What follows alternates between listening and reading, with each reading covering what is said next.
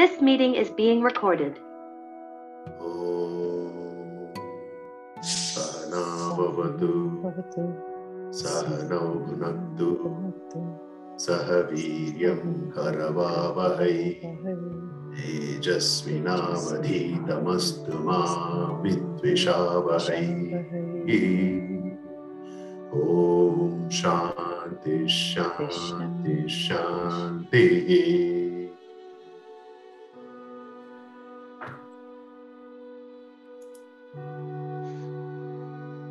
So, uh, last uh, GD's summary was pretty good. Was there anyone from this group here who uh, who was not there last week?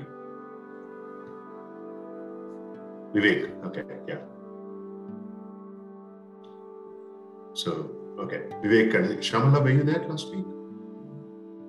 Yes, yes, last time. Okay, yeah. So, uh, so, so just to quickly I summarize. wasn't there too, Rajesh. Oh yeah, that's me. Okay. No, your video was not on, so I did not know who was there. no, that's fine. That's fine. I was intentionally not on. Okay. Thank you. So uh, last week, I think uh, uh, we revised we revised the Atmabodha with uh, with roughly about three minutes per person, and uh, it was a great revision because we sort of, you know, to Krishna's point, now maybe I'll have to agree that you know we, we although we revised Atmabodha, it sound it sounded as if we were revising the Gita, and uh, uh, the similes were wonderful, and I think it, it's it's a it's a it's it's something that you know once we upload it, you know. Uh, uh, Lakshmi and Vivek, I think I would encourage you to watch those three three minute videos. So it'll be wonderful for you to get the perspectives from the group here. And uh, in Yeah. case you, you, in case both of you have finished uh, Atmabodha and want to, you know, summarize anything before we kick off the chapter three, this is your time.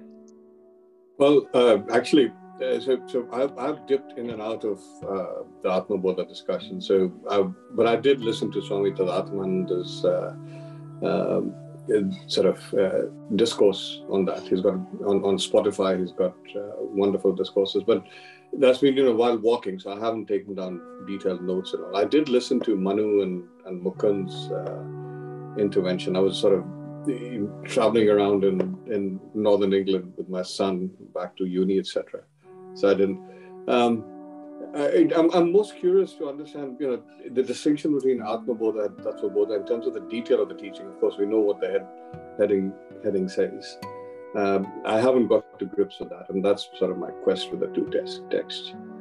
Um, so, if anybody has a quick uh, uh, sort of, you know, elevator assessment of the you know the, uh, the the essential teachings of the two texts. I, I, would love to hear it, but we don't have to discuss that. No, I think it's a it's a good point. Maybe you know, I'll, actually, I, I request Alpana, you can you can give that high level view because when we were initially discussing, you know, you suggested that we do Atma Bodha, although both are very similar. So you want to summarize that?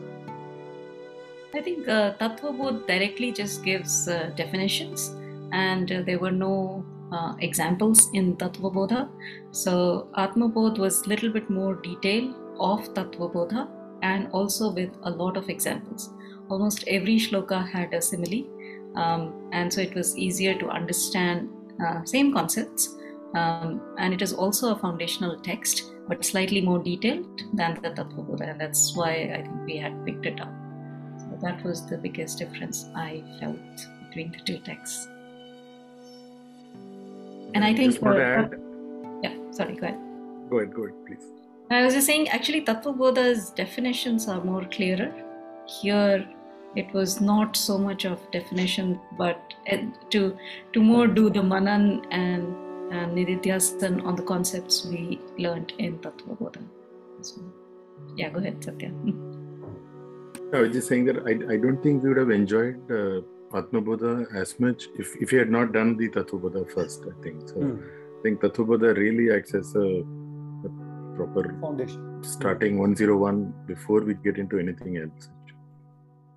Yeah, that's that's a great summary actually. Yes, and I find I thought Tattva Bodha was broader and Atma Bodha was focused on one aspect of uh, defining and explaining the Atma and Tattva Bodha was broader in terms of defining what is what are the requirements and uh, what is the karma, uh, the principle of karma, and all those uh, aspects as well. Slightly. Yeah, broader. you're right. Yeah, you're right today. I mean, the way I looked at Tattva Bodha was that it was kind of uh, talk, talked about both the self and the the transactional world in sort of equal measure, whereas Atma Bodha was very sort of singularly almost focused on on the self. Yeah. Awesome. I think that's uh, that's a very very uh, short summary of uh, the wonderful text that we completed. I think thank you for for the all inputs. With that, on to marching on to chapter three. I think at this rate, but what we are going, I think we probably will uh, get to chapter 18 in a few years. Looks like it, but that's fine. I don't. I think we have a few uh, few janmas to get get to finally where we where we want to get. So, or maybe one janma. We don't know. Okay. So, uh, as usual, anyone can start from any of your, any of your aha moments.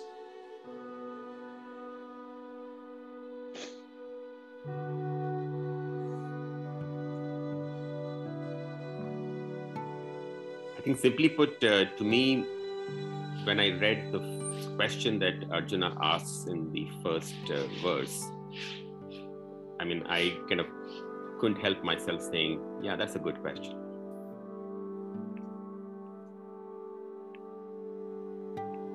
So, yeah, in, in a way, sort of, you know, this is not Arjuna's question. I think, given the emphasis in chapter two on on how Jnana Yoga is probably the most important. And if you look at, I think, verse 2 of Atma Bodha, it says that's the direct means to enlightenment. Um, so, having kind of gone through that, you almost kind of say, you know, why do I need to do the rest? Why can't I just kind of take that straight, straight sort of express route to moksha through the Jnana Yoga route? So, in a way, sort of it is sort of intuitive, but uh, obviously there is a lot of nuance, which is what I guess this chapter is all about.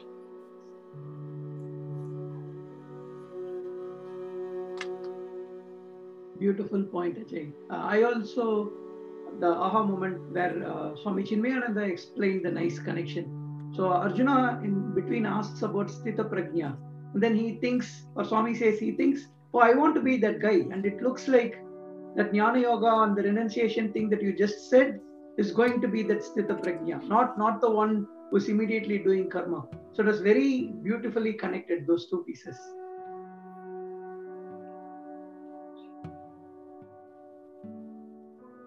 And you almost got the feeling that, uh, you know, Arjuna, like uh, most of us, very conveniently sort of forgot or glossed over what Krishna said in the middle of chapter 2 around Karma Yoga 47, 48 and around. And, and I think we, we do a lot of that, right? You know, we listen to what is what is what resonates with us and what we think is convenient. So in a way he was saying, look, I don't need to kind of bother about action. I can just sit back, go to the forest, just meditate and find my path. Why do I need to do all of this? And and so yeah, it's interesting in terms of how people think. It's not dissimilar from all of us. I mean, in a way. For me, I thought in the third uh, third verse, uh, when he talks about the twofold path, right? One is uh, uh, one is karma yoga and one is jnana yoga. He says neither one is better. Both can be practiced. It is not that one or the other. Both can be done. But eventually, I think he again veers to uh, karma yoga. You start with karma yoga, purify your uh, uh, heart or uh, get rid of your egocentric self and then get into uh, jnana yoga i think there was a little um, you know uh, what do what do you say uh, uh, kind of taking both ways right you can do both he says but then to some point he says take take the first, karma yoga path and then end up in jnana yoga kind so i i kind of got mixed up in that verse a little bit, but I think it is clear that there is no uh, just one path. So, when I was reading it, I actually um, interpreted the Jnana Yoga more to be reflective, where it was you do an action, you reflect, you do an action, you reflect. So, it's at any point in life, um, or anything that you're doing, you do an action, you reflect, you do an action and you reflect. And that's the only way forward, which you can make real progress towards your goal. That's, I mean, I don't know if that's the, that was what I thought I took away from that part of the reading.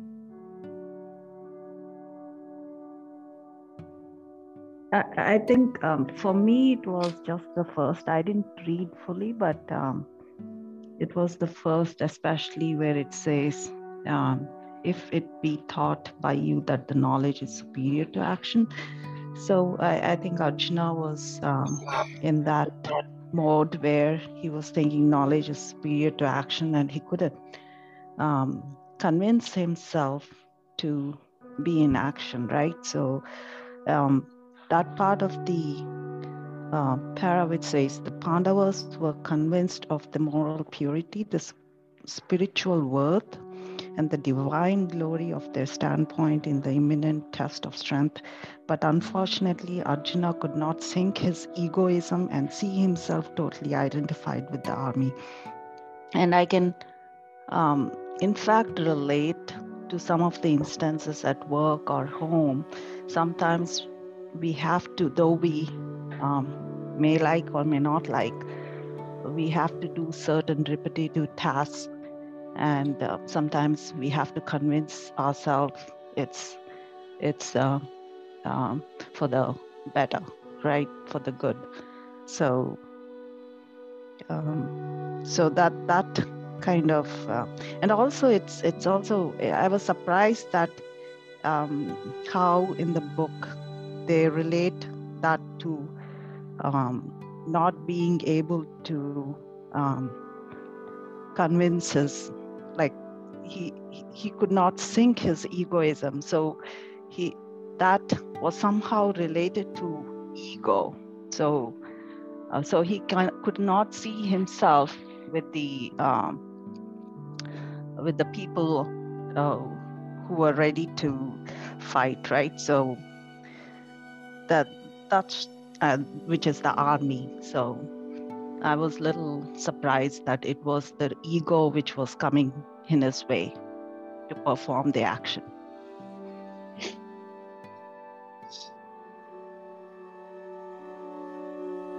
For me, you know, the aha moment came, uh, you know, while listening to the uh, lectures by Swami SPG on uh, this particular one so he's, he nicely, you know, suggests a, a framework. He says, you know, uh, just think of it as three columns. You know, so one is, you know, what is the problem, and what is the solution, and uh, what is the method to achieve that. So he says that, you know, if you, you know, impurity of the mind is the, is the problem, then what is the solution? The purity of the mind. Then what do you do is karma yoga. So he says karma yoga, so you know, doesn't lead to enlightenment. It only makes your mind pure. And same thing for say dhyana yoga also. So it is the problem is the scattered mind. And uh, you do you know uh, you do meditation. So you know the solution is to get a focused mind. And you do it through dhyana yoga or raja yoga. Again this also doesn't lead to enlightenment. You know it, it only makes the mind uh, focused but unlike the first two the third one you know the problem statement is you know uh, i'm ignorant of who i am and uh, so the solution is understand or get the knowledge of the Brahman. And the method is the method is Jnana Yoga. And here it directly leads to uh, you know enlightenment. So if you if you are um, you know if you're able to do that directly, probably you know uh, you know you can go there. Uh, but but most most people would require the first two steps to you know to remove the impurity of the mind and to make the mind uh, focused. And that's why the first two are required before you get into jnana yoga. So i, I like that uh, um, you know, some visualization of what he was trying to say. Sweet. yeah. For me it's not exactly an aha moment but it was more like i was thinking through it as uh, you know people always consider karma yoga and jnana yoga as two pillars and often misinterpreted as mutually exclusive, but I found like it is not exactly mutually exclusive. Verse 5, as in uh, chapter 3, it says, like, uh, no one ever remains, even for a moment, uh, without doing any work. Even thinking is actually doing work. Yeah, but, but it's, it's swadhyaya. So Jnana Yoga pretty much comes from self study, self practice. that is also kind of work. It's not a work that immediately benefits somebody else, but eventually, without all these uh, rishis and munis, if they haven't done this svadhyaya, their work through their uh, self practice and self uh, attained some level of uh, jnani, then they go on to write treatises, then they go on to write their uh, bhashya or whatever explanation, which helps others to pursue. So that is their jnana yoga leading to karma yoga. So in my opinion, jnana yoga, karma yoga are uh, almost entwined and depends on which path you want to refine, you're gonna go and refine that way.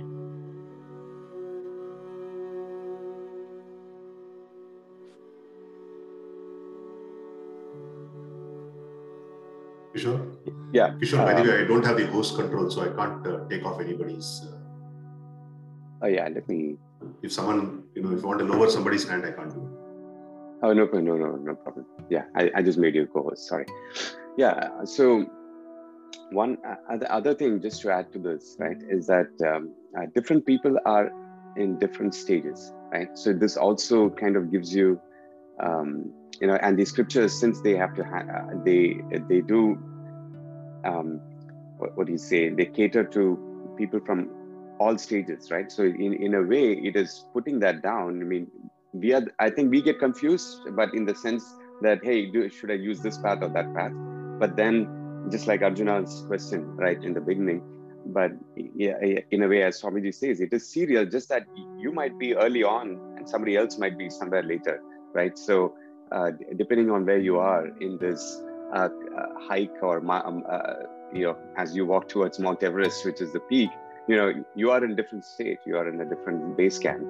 Um, I'm in a different base camp. I'm maybe much somewhere else. So it depends on where you are, right? And you pick that up. Uh, so to Satya's point, I think I like that approach because um, if I know, if I clearly assess myself and see that, uh, you know, uh, my mind is very agitated in that way and then i need to do those things first so i think the final stage if you look at it the final base camp from which you uh, uh, launch into the summit uh, would, would be that sadhana chatushtayam right i mean you need to have that which means a poised calm and poised mind with uh, with um, very good control of senses and so on so un- until you reach there uh, Jnana Yoga is intellectual at this point, right? I think the Jnana Yoga that uh, they're talking about here is the complete absorption.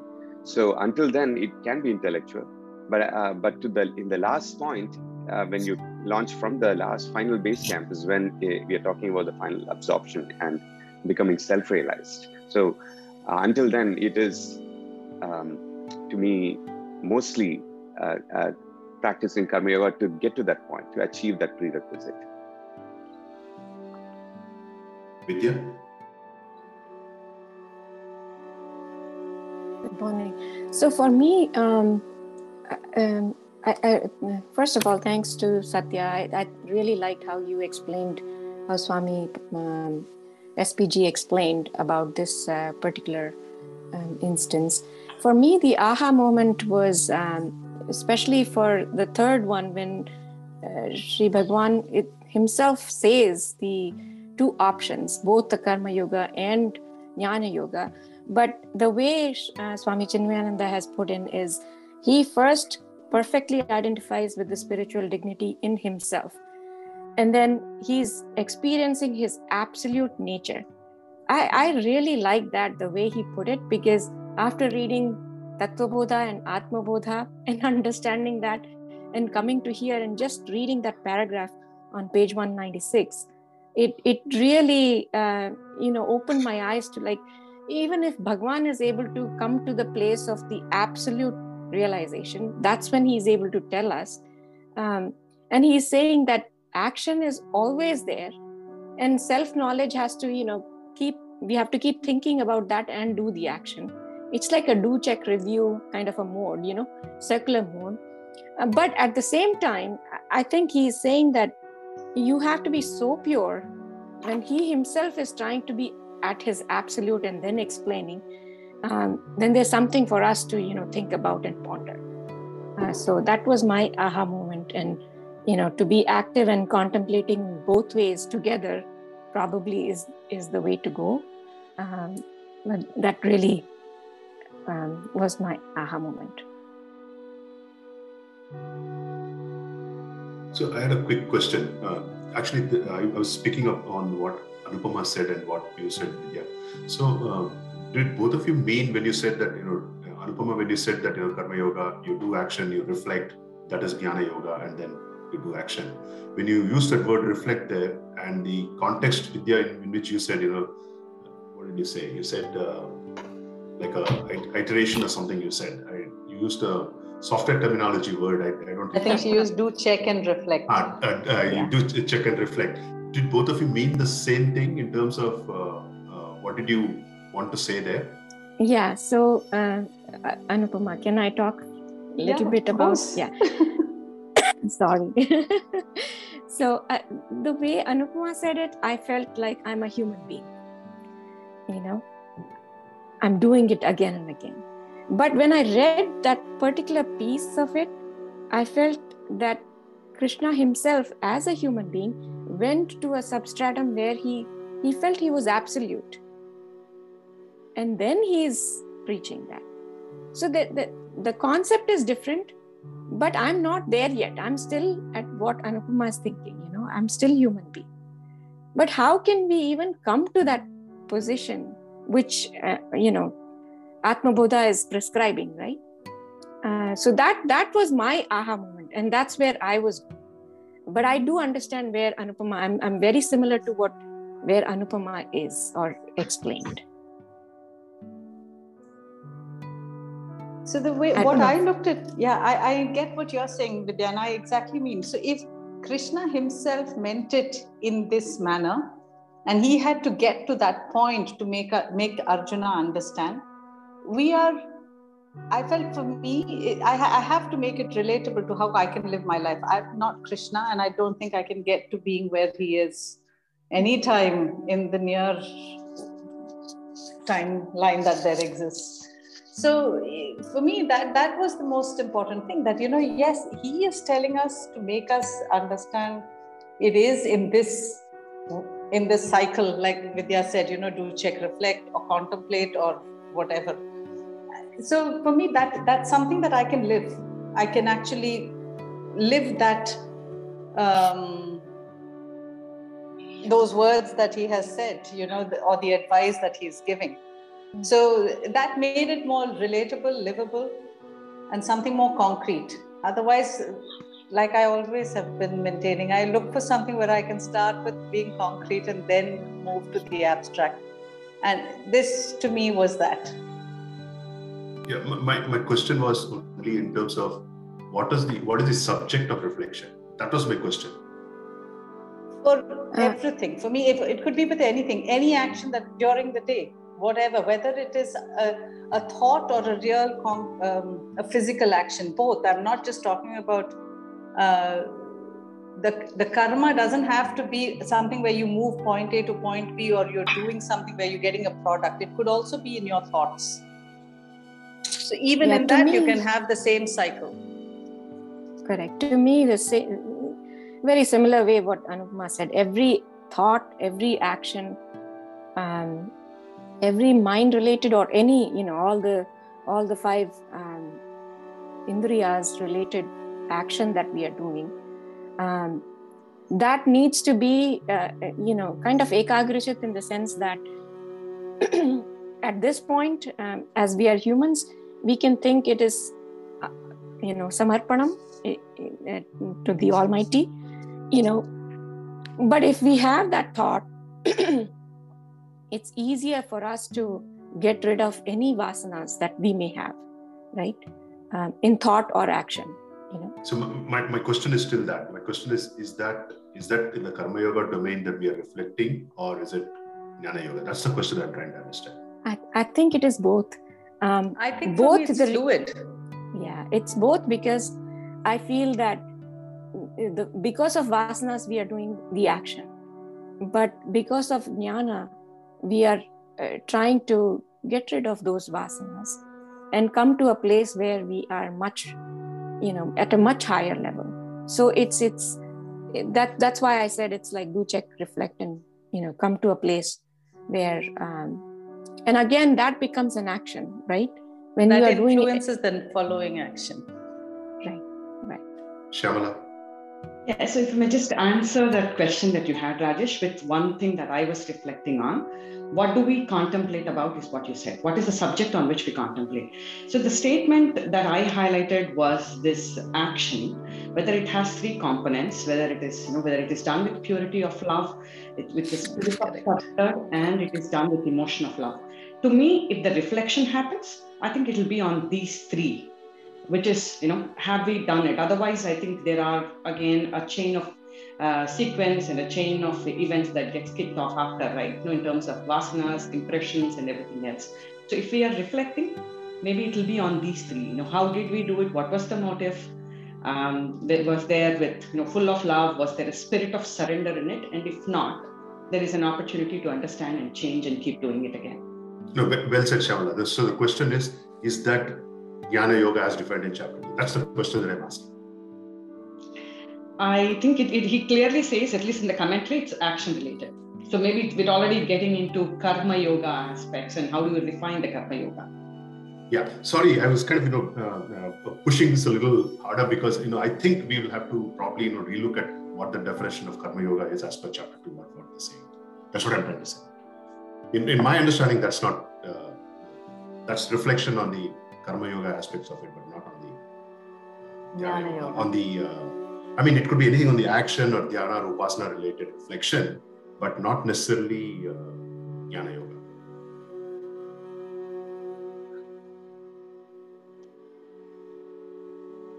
if, if I may add, right?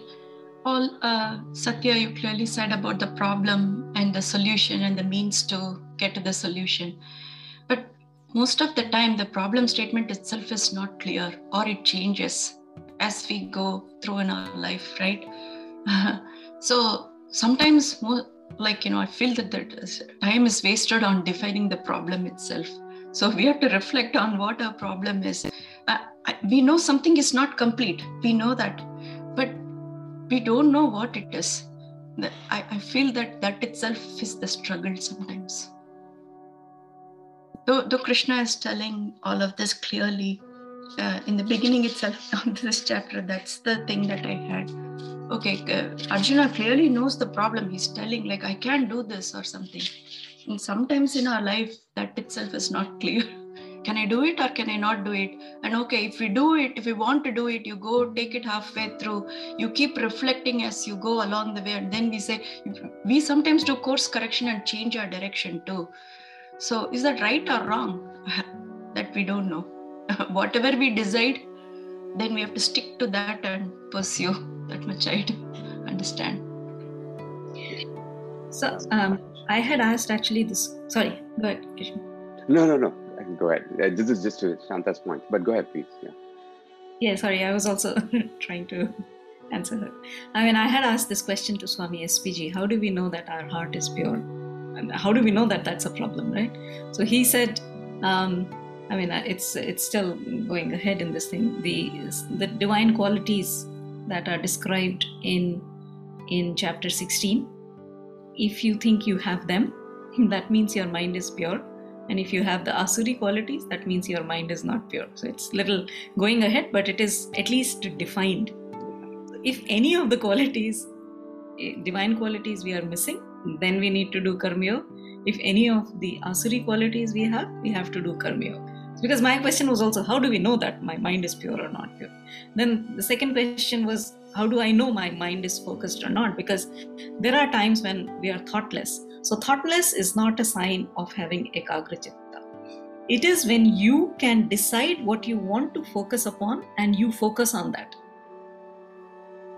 It is not a random thought that comes and you can focus on it. No. It is not a thoughtlessness. No. It is if you decide what you want to focus upon and you can not have your mind deviate, that is the sign that you don't need dhyan so it was a very clear you know articulation of you know when we think that problem's there so yes it doesn't directly answer your question but at least in that framework if we want to see which one is a problem then yes and the third one is slightly more clearer, the till you can say say this body is I, you are in ignorance. So he did explain it very clearly about about just that that framework. So it's not directly yes answering your question. It's difficult to know what what our problem is, but from the spiritual growth perspective, for these three points, this is this was his answer.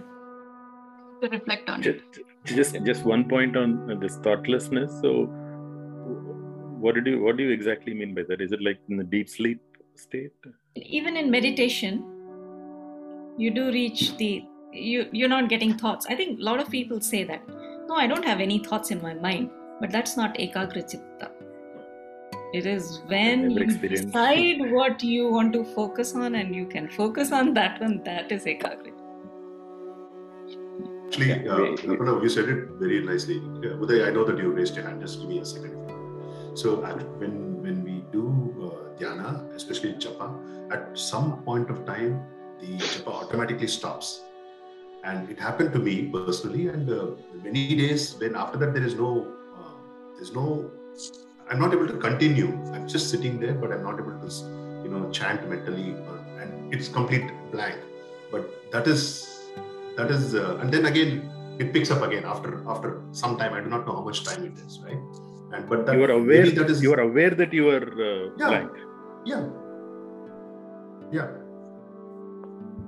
You just drop. You just i mean it's like it's like a huge cliff you know you just going tack, tack, tack, tack, tack, then huge cliff and then again the cliff comes back again like this. Like a sine wave uh, not a sine wave i would say a step step function like a step function. So it happens Well, Like when presenting, sometimes you go completely blank, right? No thought comes to you. exactly. Alpana, I, I like your Now I can optimism. relate. That's a very good one. Alpana, I like your optimism. You're saying sometimes.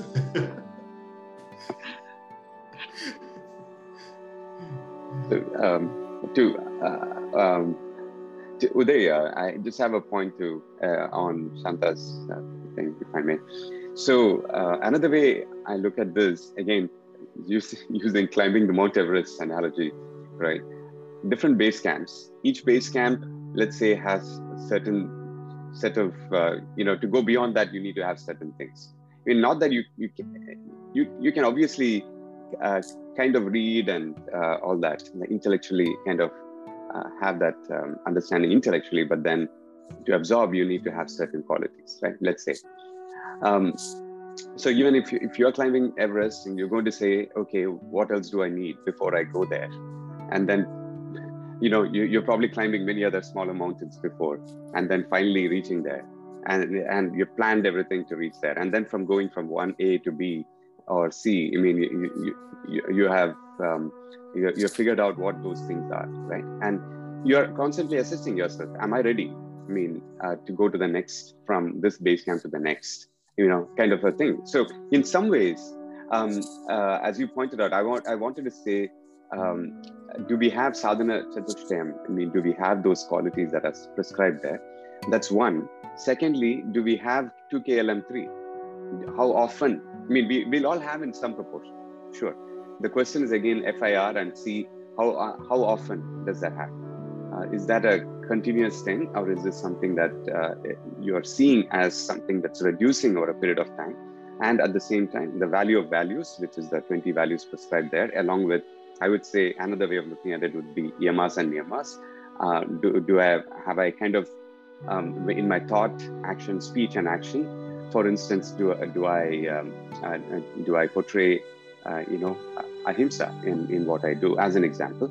So so on. So those values prescribed both in Yoga Sutras and in Gita, along with reduction of 2KLM3, kind of gives us a, a fairly good set of things to um, dimensions to measure ourselves by and see do do i am i am i there yet right so um, and then from there not that you, we we um, we cannot have jnana yoga but as uh, it is pointed out in many places once you have that jnana yoga happens in an instant after that right um, so it depends whether many of us have um, maybe almost there for all you know in terms of all of these uh, prerequisites and at some point it might just happen right so but the effort to me seems to be in these getting these prerequisites. Jnana Yoga, after that, uh, as has been pointed out, there is grace involved. I mean, you have to uh, understand, but then after that, it is it is an instantaneous thing. It could happen in any uh, any time after that, right? So that's how I at least I'm seeing it. Getting to base camp two after that, the final base camp to the summit uh, requires grace and uh, uh, something more, right? And it can happen in an instant. Hey, uh, Guntax, I, I raised my hand when we were still discussing the cycle of uh, karma yoga and contemplation, and uh, we moved on. But I just state I was more, uh, I thought contemplation was ref in that stanza, in that verse was referring to jnana yoga and not karma yoga. Uh, I'm with uh, you kind of thinking that you know, the two paths and contemplation belong to the dhyana yoga uh, or uh, the jnana yoga uh, side of the, the, equation. Yeah yeah. So kishore you know just to and i know that we probably deviated a little from the the shlokas that we were trying to read but one thing is you know in, in, in, my mind i'm always thinking about this map right? You know just imagine a circle okay where everything is if, if it's a perfect circle you know you've got all these spokes in the wheel uh, at, at, the points is at the, at the end of the circle right? And then you've got a perfect circle. So imagine these spokes based on you know what kishore you described sadhana chatushtaya or uh, 2klm3 and you know we can draw our own individual circle like that which each of the spokes. And then we can put ourselves a dot you know at the center of the hub is zero and then at the outer is 100% and then you can draw a map kind of a thing and depending on how the map looks like then we know we can you know move one angle or the other it'll be a pretty yeah. interesting exercise I can't even never move. Sorry? Oh, oh, Satya, what chart is that? It's a radar chart actually. Yeah. Okay. What is it called? Radar it's called chart. a radar chart. Hmm. Can you? I'm sorry, not able to hear you. Can you type? Right, type. Uh, yeah, radar chart. Radar chart. Okay. Hmm. Hmm. And maybe you know some of the software folks in here can help us, you know, design a piece of software that will show us what is a radar today.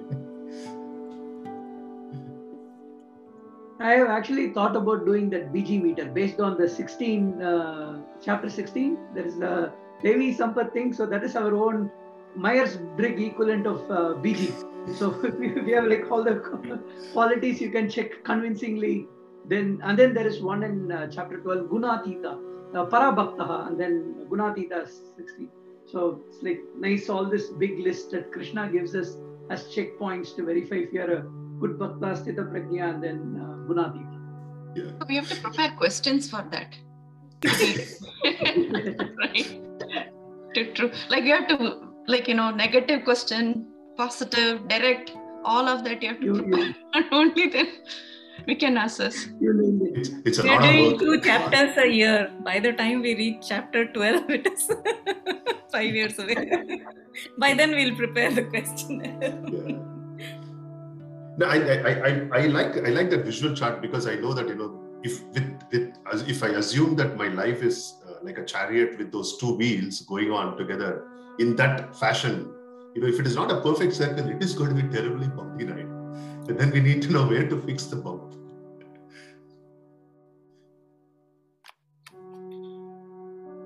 Yeah. Okay. So, okay, Krishna, you raised your hand. Oh, um, if you are done with the topic, I had like, Yeah. uh, thought we Yeah, yeah, yeah. So one one interesting thing uh, from the language linguistics department uh, is the word Eva, He uses it two times very nicely, Arjuna. So one he says uh, "vamishrena iva." So it seems to me that this is confusing. And then uh, words and then mohesi Eva. and I think my mind is also confused by. He says your thing seems confusing to me, and because of that, my mind is also seemingly confused by what your final advice really is. And then he says again, thankfully, he uses very cleverly the word the Shreyas again.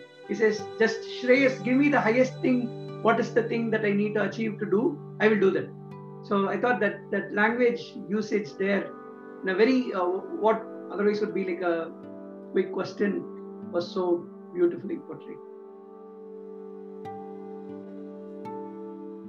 Alpana?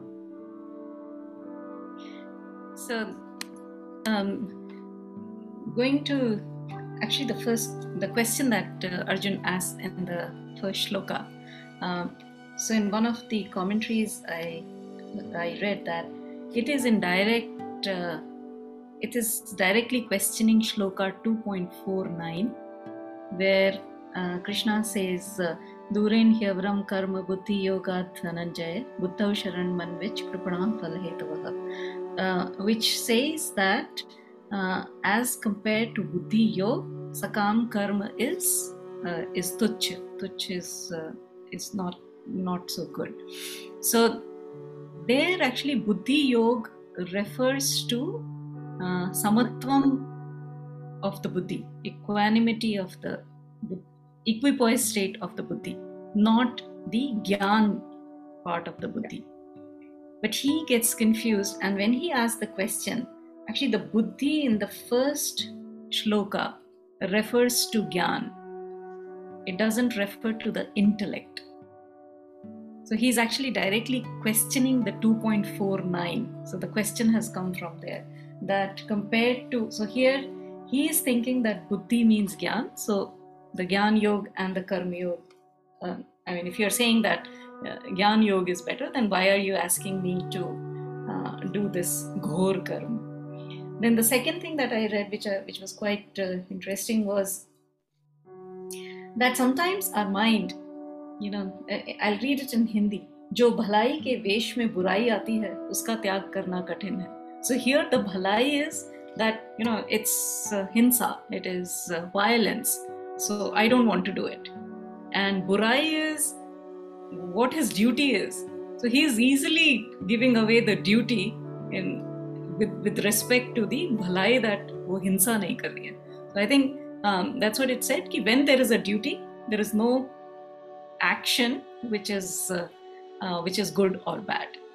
Um, that's more more of a commentary where it said that the mind can Alpana, get yeah. So alpana how does one sort of pick up the nuance as to what does buddhi mean in 249 and 231 i mean it's the same word i mean the context might be slightly different but is there a nuance or is it just that you've got to interpret it in that way?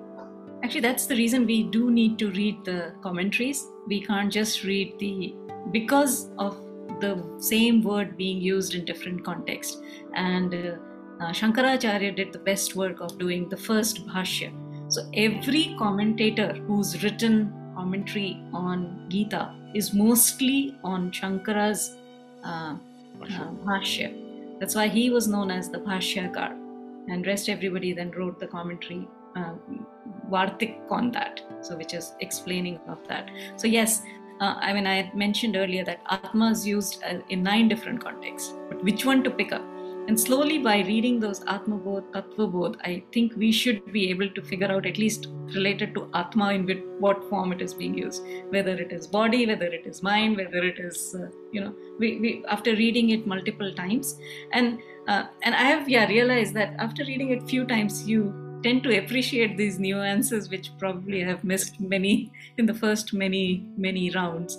And hence you know in the second one when he uses buddhi कि मेरी बुद्धि जो मोहित सी हो रही है in that he's actually mean he actually means buddhi as intellect yeah i mean the himself is, is uh, using yeah yeah yeah the buddhi is i picked up a few times i mean yeah. and I, it's always confused me so that's yeah. not uh, not a surprise but i'm intrigued by what you said that there are nine interpretations of atma you said atma. is there a is there a summary that you could post uh, of that i'll have to have... dig it out i mean that's again a okay, statement that's, that's fascinating i mean because i thought atma was pretty straightforward.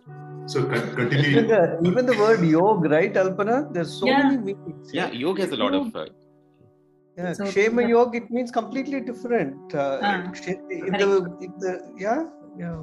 So c- continuing on what you know, actually, uh, Sri, you used the word bhashya today first, and Alpana, you used it again. So I want to kind of you know connect what I learned in Vishnu Sahasranama class yesterday, right? They said there are two words. Okay, one is bhashya, one is vyakhyana. Okay, he says the difference between vyakhyana and bhashya is um, in bhashya means I'm just going to read it out what he what he told me and what I wrote it down. Um, he says bhashya means what is uh, sorry, okay, bhasha means what is to be communicated. Okay, and bhashya means communicate communicate that which needs to be communicated. I hope you get the difference. What I'm saying between bhasha and bhashya. Okay. Now, what is vyakhyana? Vyakhyana means your interpretation of what is to be communicated. So that's why they say, you know, if you want, if you read anybody's vyakhyana, okay, then it is interpreted. But if it is bhashya, if it is Shankara bhashya, then Shankarji has told you what needs to be told. Period.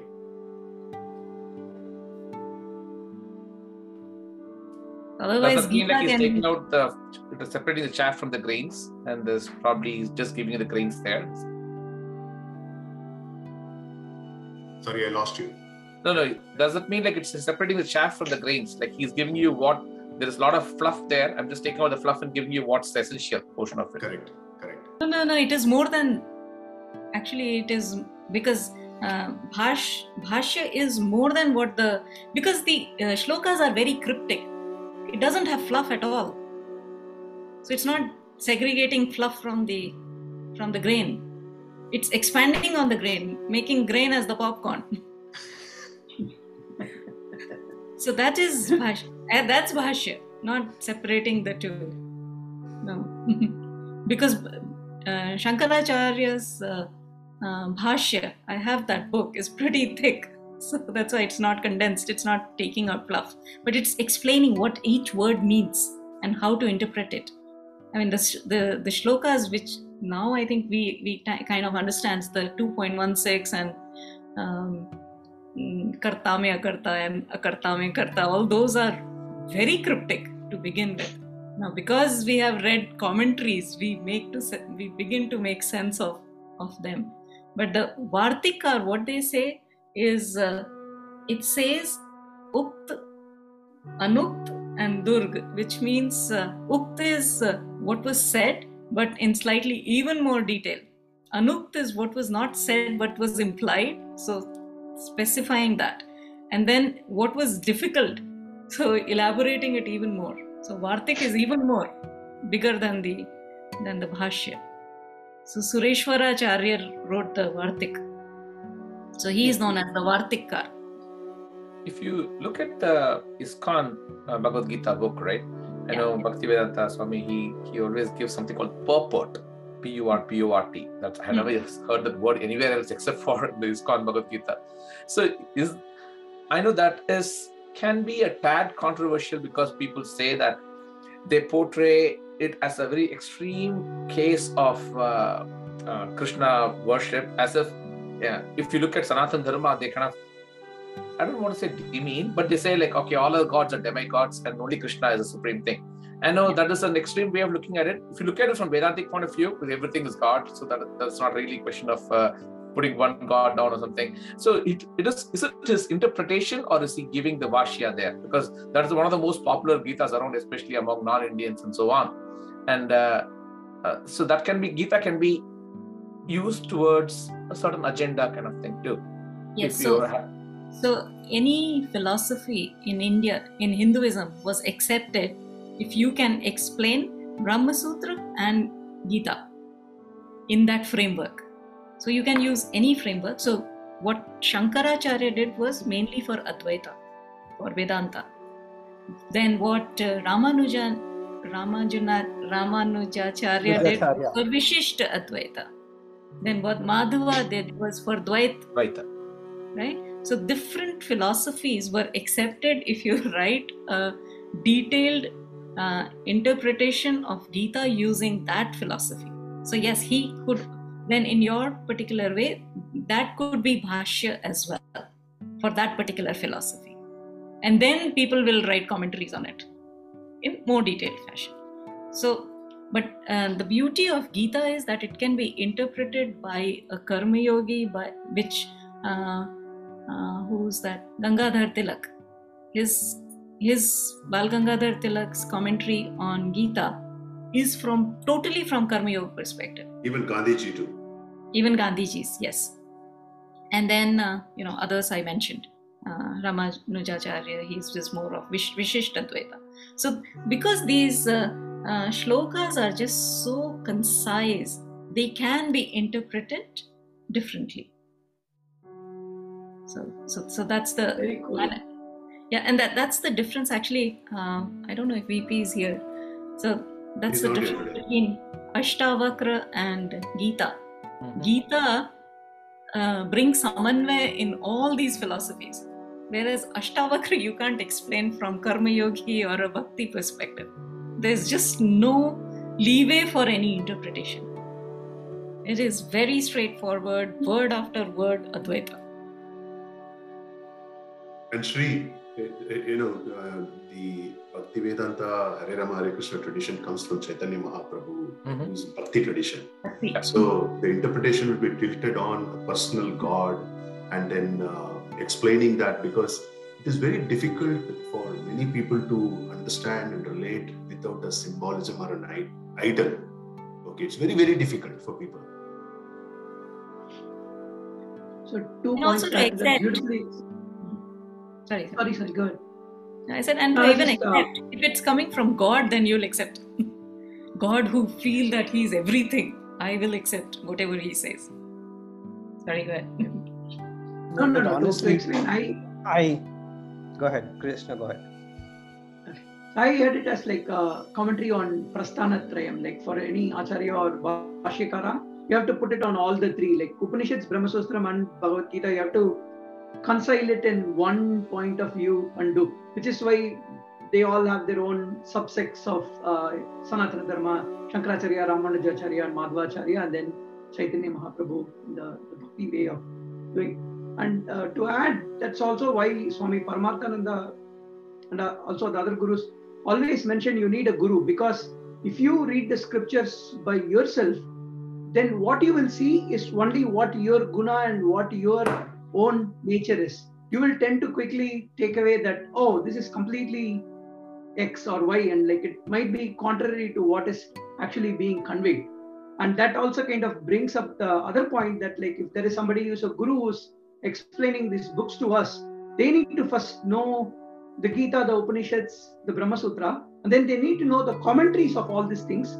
Should have read the all the whole thing and then understood it very well, and then be able to teach. So when such a person teaches you Gita or the Brahma Sutra or the Upanishads, they are always reconciling it from all the point rather than doing a very literal translation.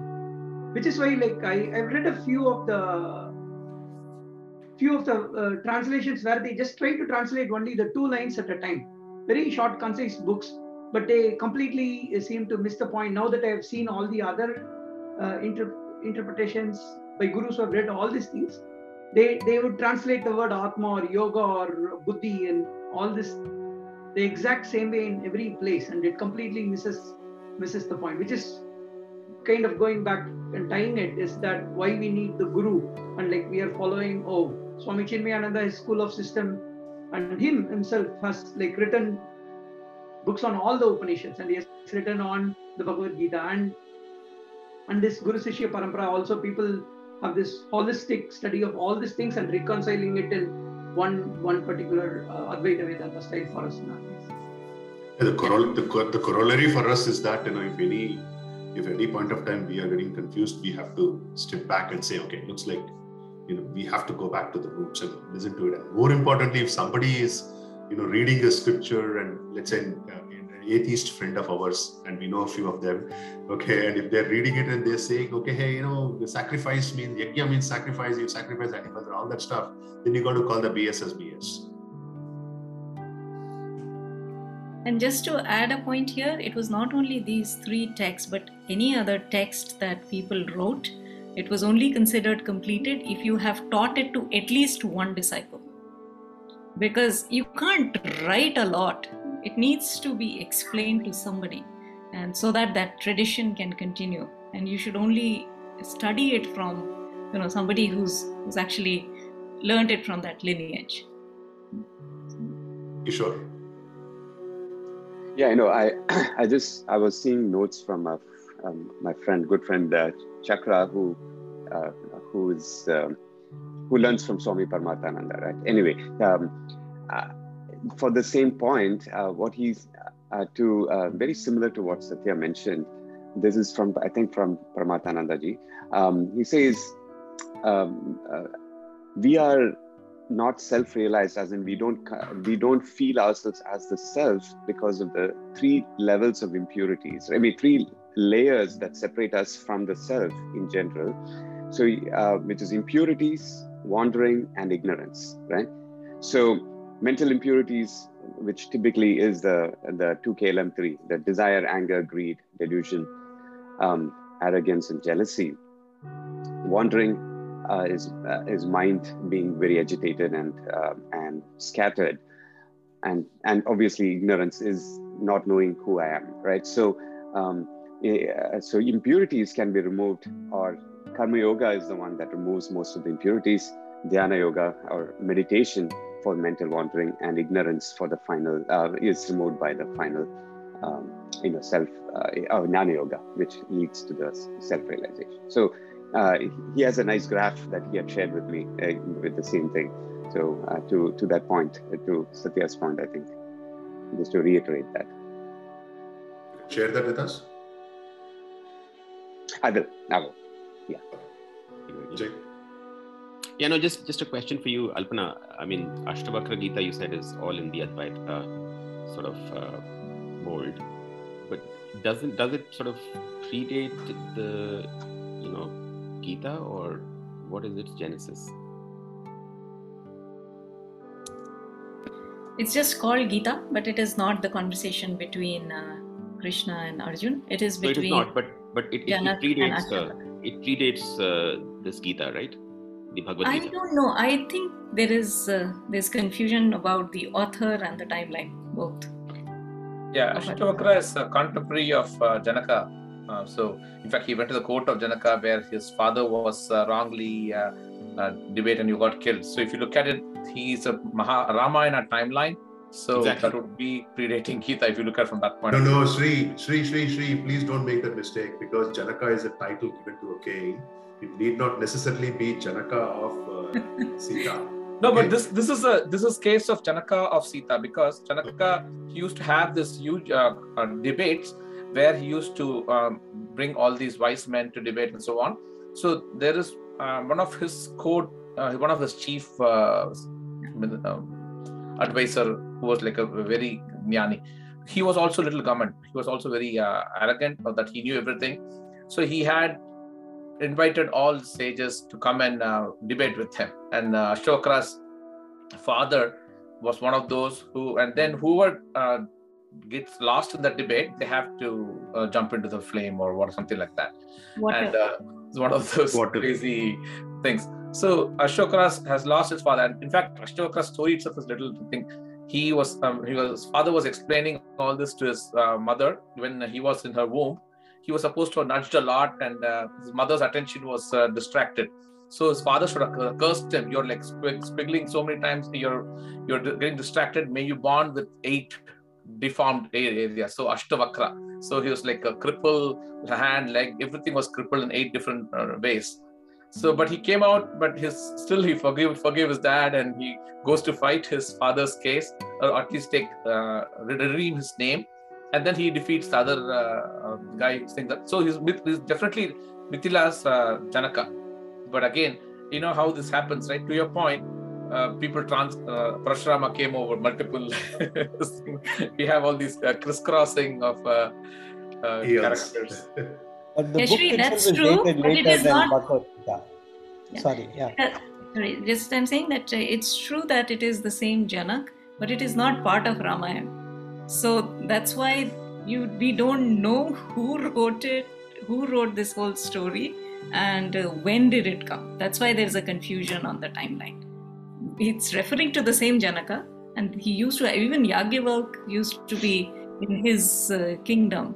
Um, but so so Yagyavalk is there in so many Upanishads. But where is this Ashtavakra is still a little bit of a mystery. I mean, I was trying to find. That's why I, I did that little bit of research. That it's very hard to say whether it is pre Gita, it is post Gita. When was it written? Who wrote it? And how did it came into? It's a it's a standalone text. Ashtavakra Samhita. Thankfully, it is there for us to learn. Yeah. I, I just want to put a plug in. This is a, a series called Upanishad Ganga. which was uh, brought out by Chinmaya Mission as a uh, thing, and it came out in uh, Doordarshan when I was already out of India, so I missed the whole thing. But apparently they have it all on YouTube. Go check it out; it's amazing. They take out all these. Uh, in fact, Ashtavakra story and all these things. I, Janaka's thing, I saw, saw it from there.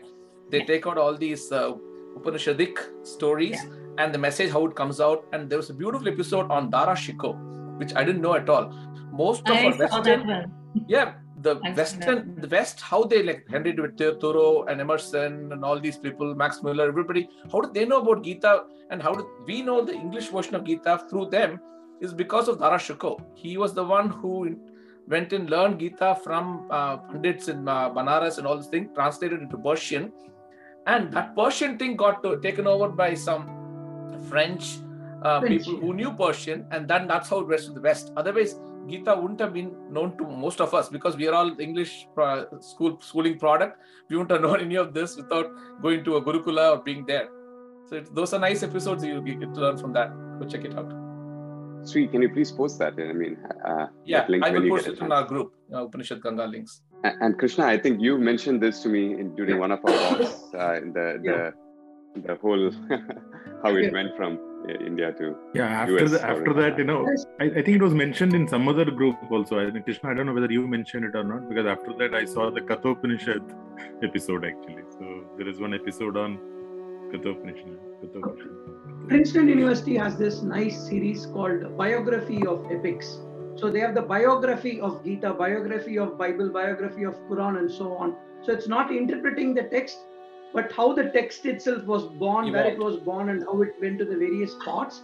Uh, and one of the, the, it's like a whole series of books.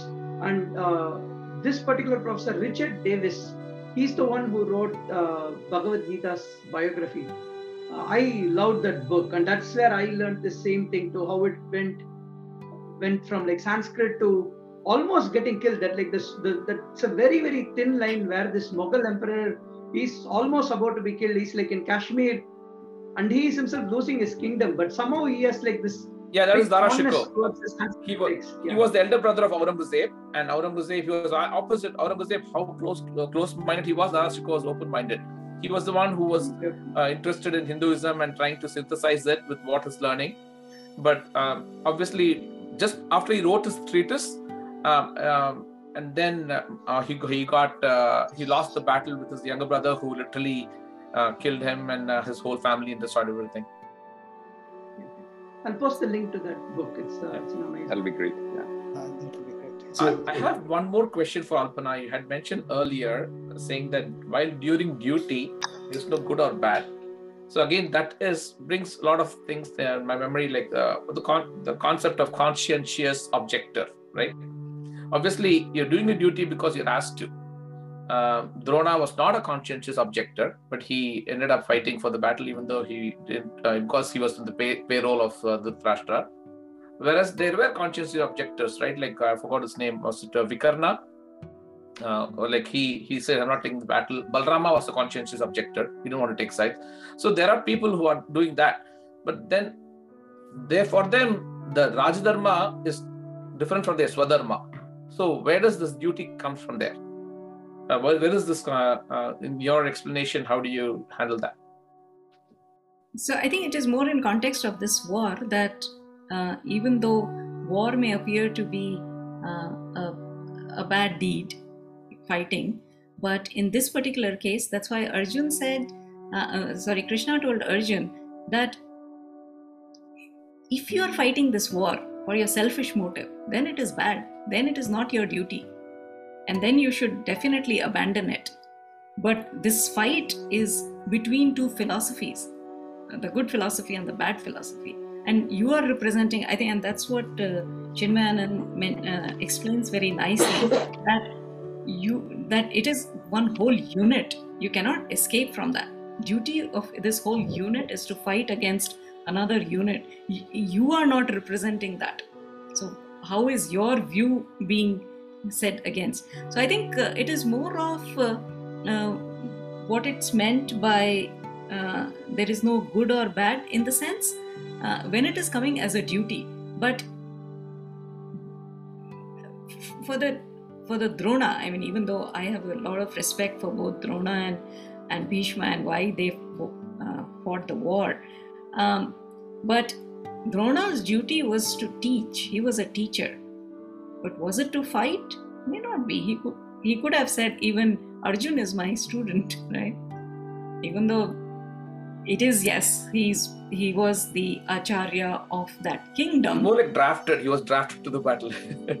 no, I think you know he was craving for recognition all the time. He never got the recognition what he needed. Also, he wanted to take put him into the path. He wanted to take revenge from Drupad, and Drupad was fighting for Arjun. So it was complicated. So I don't know whether it was purely out of duty. and that's where I, I mean to say that uh, duty needs to be yes. I think uh, Rajesh keeps mentioning when it comes to kids, what is our duty? You know, sometimes we call duty a lot of things which may not be duty, which we are helping out out of our attachment, of our out of our our uh, you know our desires to be fulfilled. But what exactly is the duty? That's a I, it's a complicated I, I struggle, I struggle big time with that. You know, I think I sometimes I feel वो दलदल में जा रहे हैं ना ऐसे लगता है मेरे को कभी कभी you need to extricate yourself out of it sometimes. That's why I like Ashtavakra. कुछ नहीं करना. there are no duties. Uh, but there was an interesting statement that was made today that you don't need to do anything in to get enlightened. But that shouldn't translate to i don't want to do anything. Because while you have i you cannot say i don't want to do. There is no need to do to get enlightened. I mean uh, actually uh, if you understand hindi osho's uh, lectures on ashtavakra are amazing and each statement you can just I mean, I've been thinking about this statement since morning that uh, it is not, you can say, I don't need to do anything, but you cannot say, I don't want to do anything. And that's Fabulous. the difference between the two. But on that, Alpana, probably I misunderstood your statement when you said that you don't need to do anything to um, get enlightened. Yeah. Um, so, uh, but here it says that you have, you can't sit without action, mm-hmm. right? Um, if you sit without action, your uh, mind would fill up with um, impure thoughts and so on, right? So, how Absolutely. do we relate to? So, so you uh, can't do the second one. That I don't. World? So that's why that second statement. You cannot say I don't want to do anything that means you will be sitting idle and you can't sit idle and your mind will go everywhere because you're still identifying with the body.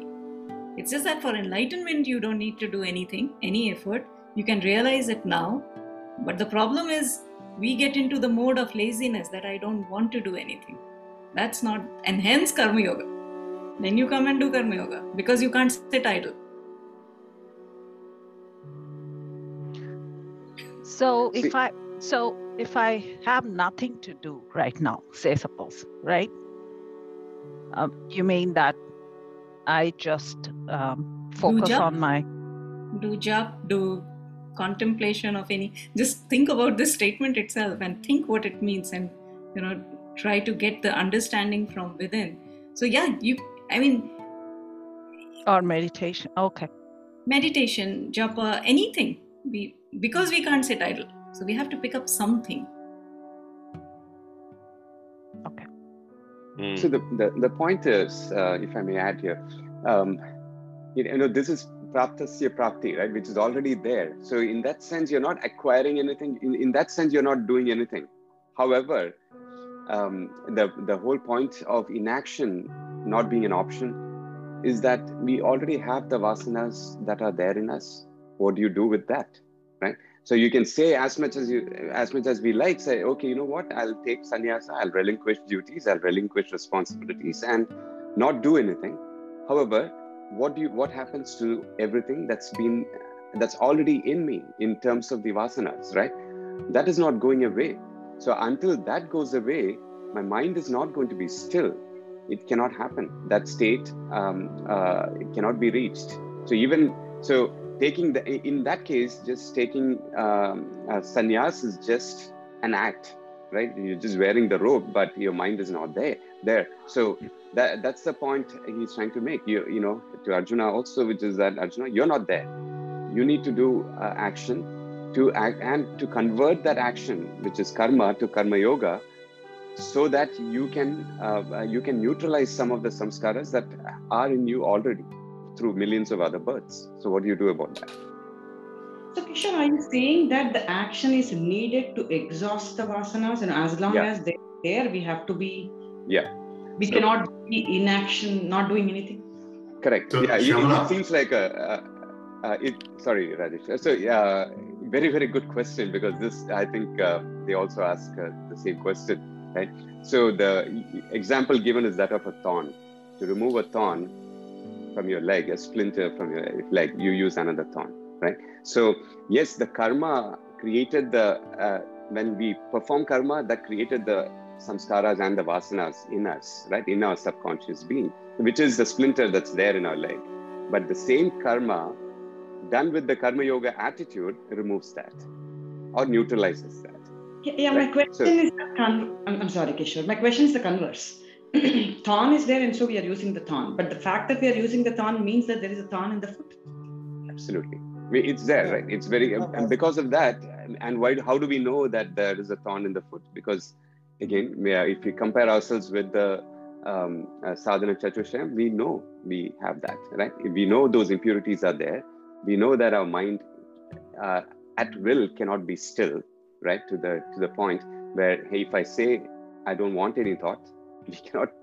Our mind doesn't. Uh, it- is not in that place um, at this point.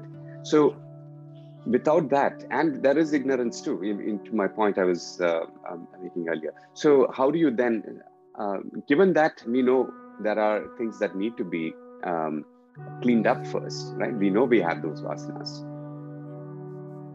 And I'm, I'm, I'm going to read, read, you know, this thing, this thing uh, uh, aptly summarizes the question, Shyamala, what you asked and what Kishore was explaining. Maybe I'll read it so all of us can uh, read it, right? And this is the explanation what Swamiji has in uh, the third sloka, the first paragraph. He says, selfless activity gives a chance to the mind to exhaust many of its existing mental impressions.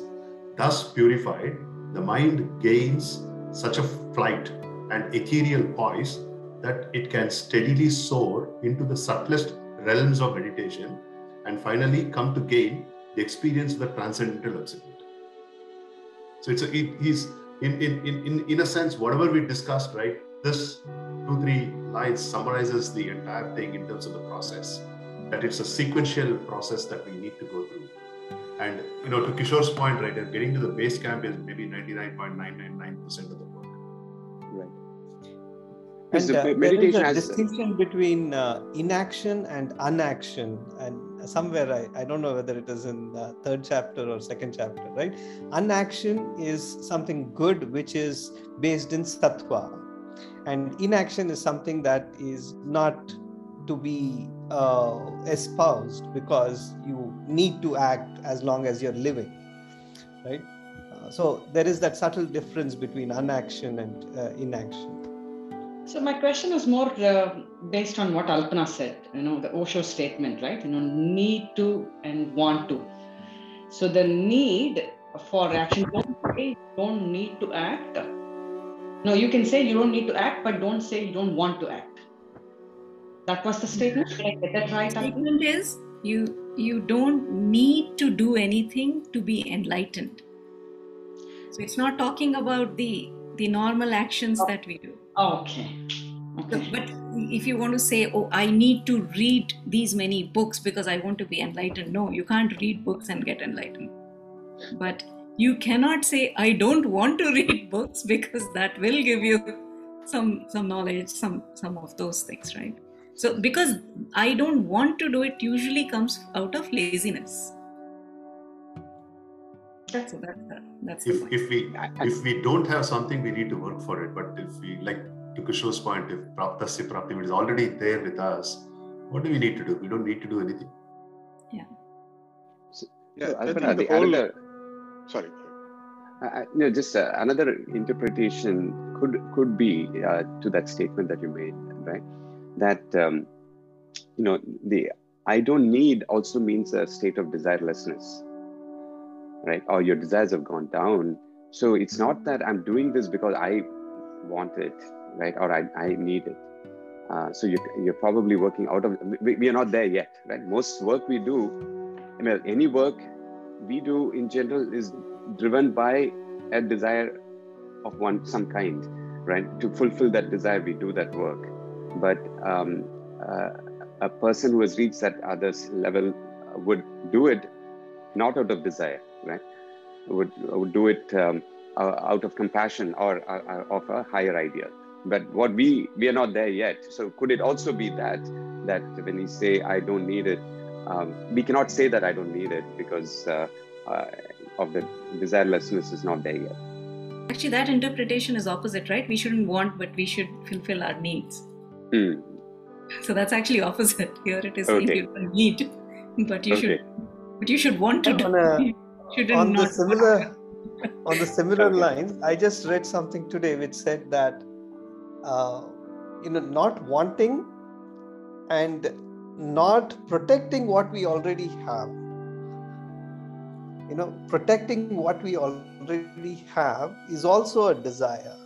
Yoga it is not about ah yes yeah yeah that, i think it was in that context that protecting what we have is also a, related to a desire Kishore, the last twist to that sentence, I need want sentence.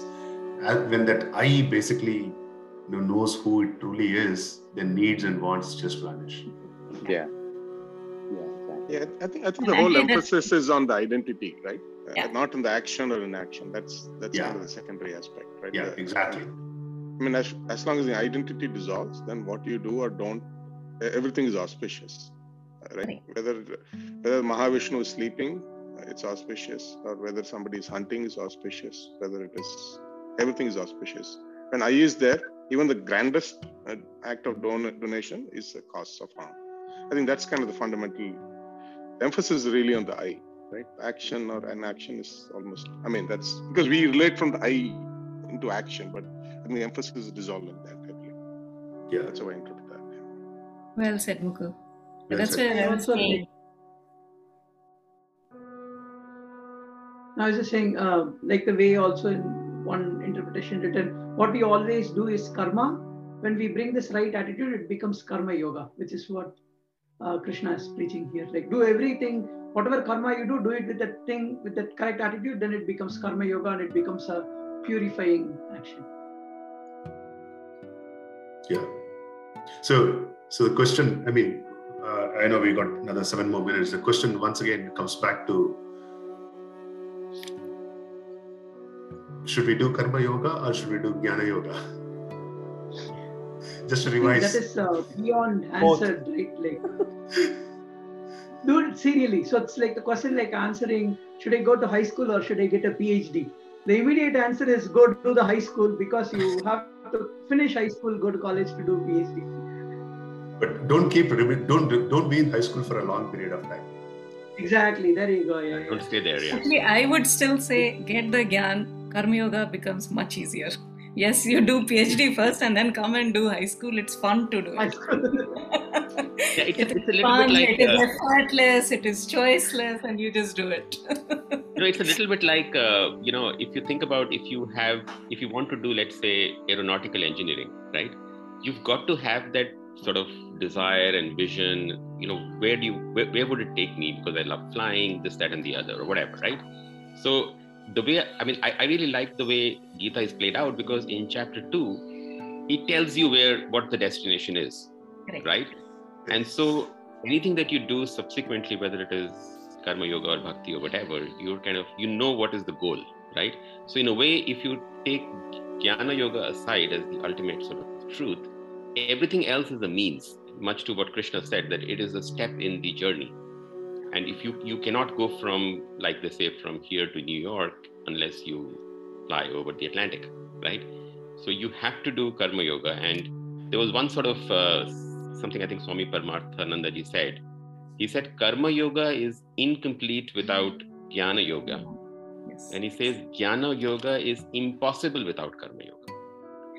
Very profound. I mean, if you think about it, I mean, it's it's really kind of nicely put. I mean, one is incomplete as in karma yoga, but you jnana yoga is almost impossible because if you don't have chitta shuddhi, which you get through karma yoga, you can't get to the the true enlightenment, if you will.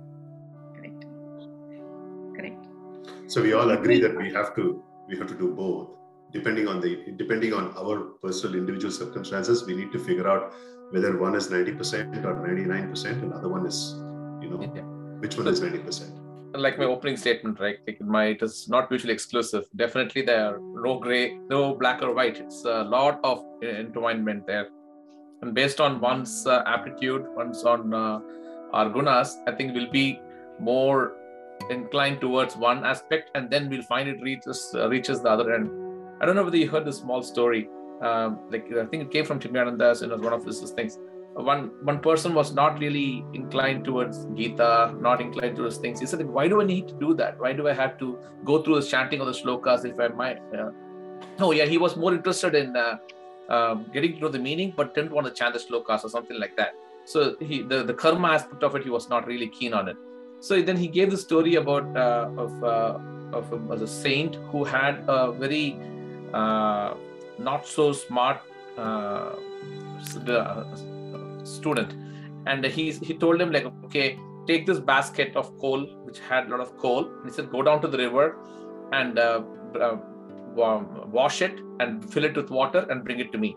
And then he took the basket down. Obviously washed it there filled it with water. By the time he came out all the water had gone because it was a basket. So it was all leaked out and everything. Then uh, he got disappointed.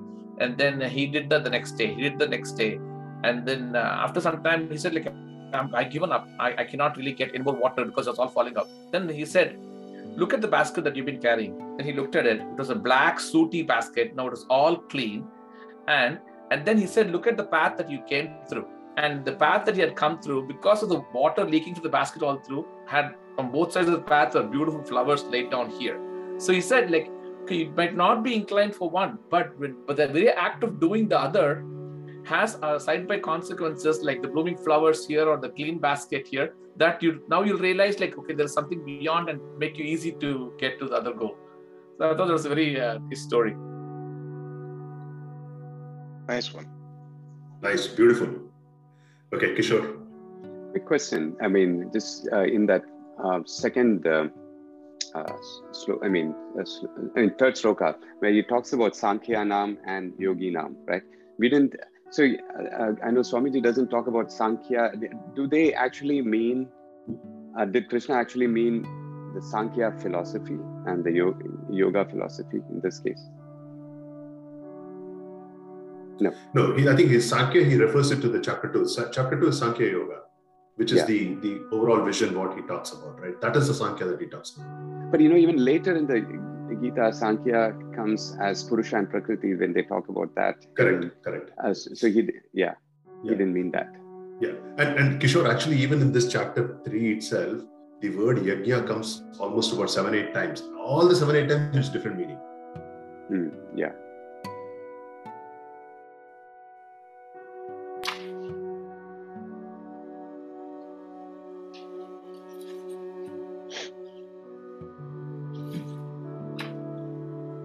Fact, um, my, my, my guru says that vasana of laziness and boredom, right? Those two vasanas um, are very are kind of very foundational uh, ones, are, and also most difficult ones to break for enlightenment. In fact, our experience and a lot of our disciples when we met him, and to now the journey is first about six seven years. It's like almost like intense uh, physical work, uh, which you see a lot of the Zen monasteries do. I mean, the jnana part is there, but it's almost like um, you know the amount of the lifestyle even if you like stay with them the lifestyle is there's no sleep there's no hard hardly you know food breaks. Uh, he says those two vasanas needs to be first broken before you can the jnana can flower. Uh, till the point jnana is given understanding is given but it stays in the intellectual part. But six years of the journey and not only us i mean a lot of the disciples who come over time always of six seven eight ten years is intense uh, intensely physical um, he'll just make two things like uh, That's pretty, yeah, that's what he always says. Those two vasanas are the foundational ones boredom and laziness. Uh, they're, they're like almost like the foundation of the being on which the being is sitting. So that that needs to be touched and broken first. Which is uh, tamas, uh, to go from tamas to at least to rajasic and then from there uh, to sattva predominance, that is, yeah. All right, we're at 7.30, so uh, we can probably, you know, Alpana, if you don't mind, the next set of slokas, you can please type it out. If you already know it, please tell us, or in any case, you have to write 3.4 to 3.8. Okay, in any case, you'll have to write it because there'll be a lot of people, including myself, who will come at the last minute. So, okay, so with that, let's get to the concluding prayer. सर्वे भवन्तु सुखिनः, सर्वे सन्तु निरामयाः, सर्वे भद्राणि पश्यन्तु, मा कश्चित् दुःखभाग भवेत् ॐ शान्ति शान्ति, शान्तिः। श्रीगुरुभ्यो नमः। हरिः ओम्।